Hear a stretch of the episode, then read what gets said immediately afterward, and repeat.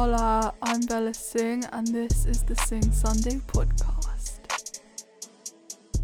I just tried talking into the microphone, but like with headphones on so you can hear yourself, and it's really weird. I can't believe that's what people hear when they go on like radio stations and stuff. They hear their own voice, but it's like a heightened reality of noise. That's so crazy. Oh my gosh, I know I talk slowly sometimes, and I have been clowned for that by people, but it's fine. Like, Kylie Jenner, she talks slowly too. Only the best of us talk slowly sometimes. And I just listened back to me talking, and it sounds so slow. But like when I'm talking, it doesn't sound that slow in my brain. And then when I feel passionately about things, I can talk really, really fast. And it's just crazy, you know? On just the other day, I watched the Billie Eilish documentary, and it was just. It was a lot. She faces many of the same issues that I have faced, and I proceeded to write a list of all the mean things people did to me in high school. And I got like 10 or 11 pages filled with it. And then I thought childhood trauma was like up to the age of like 8. Turns out it goes to like 18 and I I think I have a lot from like high school. People are just mean. We need really need to teach people to just be kind because your words have a long lasting effect on people and they can change the way that you view yourself.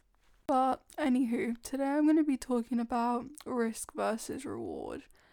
And it's something that's actually really prevalent in life because everything literally comes with a risk, but it comes with great reward too. And when people say you need to take risks in life, I always imagine people jumping off bridges into water or into fires. But it's actually like other things that are like risks, but then they can have rewards or they they can have terrible losses. So let's look at some examples I have gathered of risk versus reward.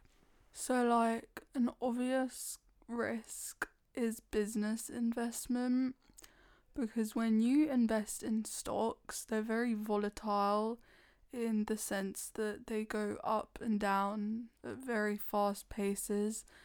And then to make a lot of money in stocks, you also need to invest a lot. Well, that's not true because you could have bought like 10 pounds of Bitcoin like eight years ago and now it'd be worth hundreds of thousands or maybe millions. But that's like a long term investment. Whereas with short term investment, you have to know when to get in and when to get out because if you put in like 50,000 and then you get out at like 200k, that's good. But then if you get out too late when it's already dipped and then you leave when it's like 10,000, you've lost like a lot of money, like a crap ton of money, and you don't want to lose like that. So you really have to evaluate okay, in this risk versus reward, am I going to be on the ball enough to really track it and see how to make a smart decision about this? And I feel like everything in life is like that. You can go outside and meet up with your friends, and it's a risk because you could contract coronavirus and then you could go on to potentially kill people in your house. But then at the same time, you might want to go and socialize with people. So, does the risk outweigh the reward? It, like, it's something you really have to consider. And I see so many small businesses popping up everywhere and they just they use so much packaging and plastic and everything in the delivery process and everyone's making the same rice bead necklaces but then they're just using so many non-renewable materials to deliver like is it really worth it but then at the same time you need to make money. But then a way you could really uh, tackle that is just by using recyclable packaging. But you know what i mean. And there's really like an overinflation of business and businesses online, but I don't want to bash people for them either because they make money and people need to make money. So here's my list of businesses that everybody is trying to do. So we have the nail tech people and the people that make the press on nails. Then we have the lash extension artists.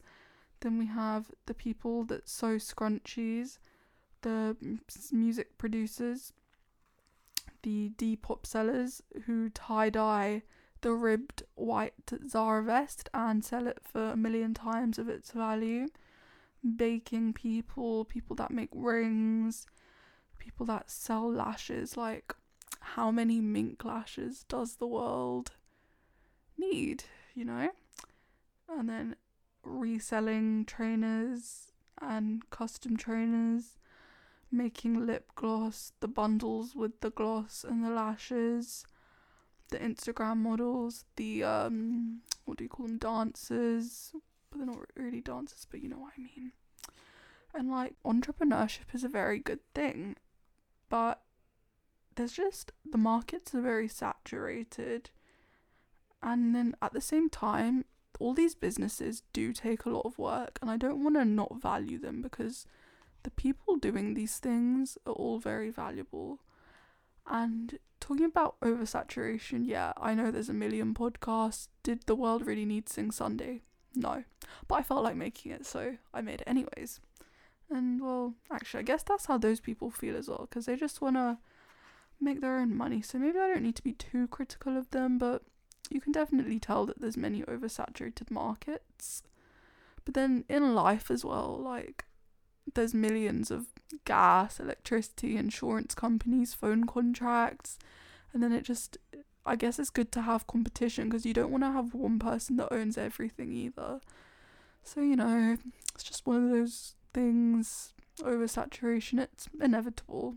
And we live in a capitalist society where it's like everything is oversaturated, but you have to make money and there's only so many ways that you can make money like all these instagram depop businesses. And then with like dancers i'm referring to them as dancers but you know a lot of them just look the same do the same thing same dances. Well have you seen pole assassin she's really cool. Her dances are like crazy. And the pole's so high and she has like fire coming off her feet. But they're all making money, even though they're doing the same thing, you know, supporting themselves. And the Instagram girlies, they all look the same, but they're still making money, you know, they're earning that coin. And I guess there definitely is comfortability in uniformity and people want something specific and then they earn money for that and like the BBL body I'm not trying to bash that either. I'm not saying anything against it. I'm just saying it's a very saturated body type that you see. And but I guess if you get it just because you want it and then also like for the aesthetic you can like make money off of the uniformity because people don't always like what's different. Just sat here right now and I talk about some things on my podcast, I'm so scared. And when I'm talking, I'm constantly thinking in my head, how would this be perceived? Because I'm scared that it's gonna get taken the wrong way. So just really know I'm not trying to bash people, go against people, because there are some great small businesses out there, even if they're similar to the others. They're they're all valued. I value them. I know business is hard. And the world, like, is Sing Sunday making an impact on the world or anyone? Probably not. But it's fine. And I like to think at what point in our capitalist society do we draw the line? Because all these businesses, they make money for people, they boost employment, creating jobs so people can support themselves and then they don't have to resort to more illegal means of work. You know, if you can make money selling your cakes and your rings on Instagram and that supports your lifestyle, that's such a great thing because you're making money off of something that is good and it's honest and it's moral, it's not going to kill anyone, you know. But you just really have to think until what point are we drawing the line? Look at all this excess packaging, and I'm such a hypocrite because I order stuff online all the time, but I just I want to bring it up, you know. So maybe one day we'll we need to find a really good middle ground actually. Yeah, I think a middle ground would be so good.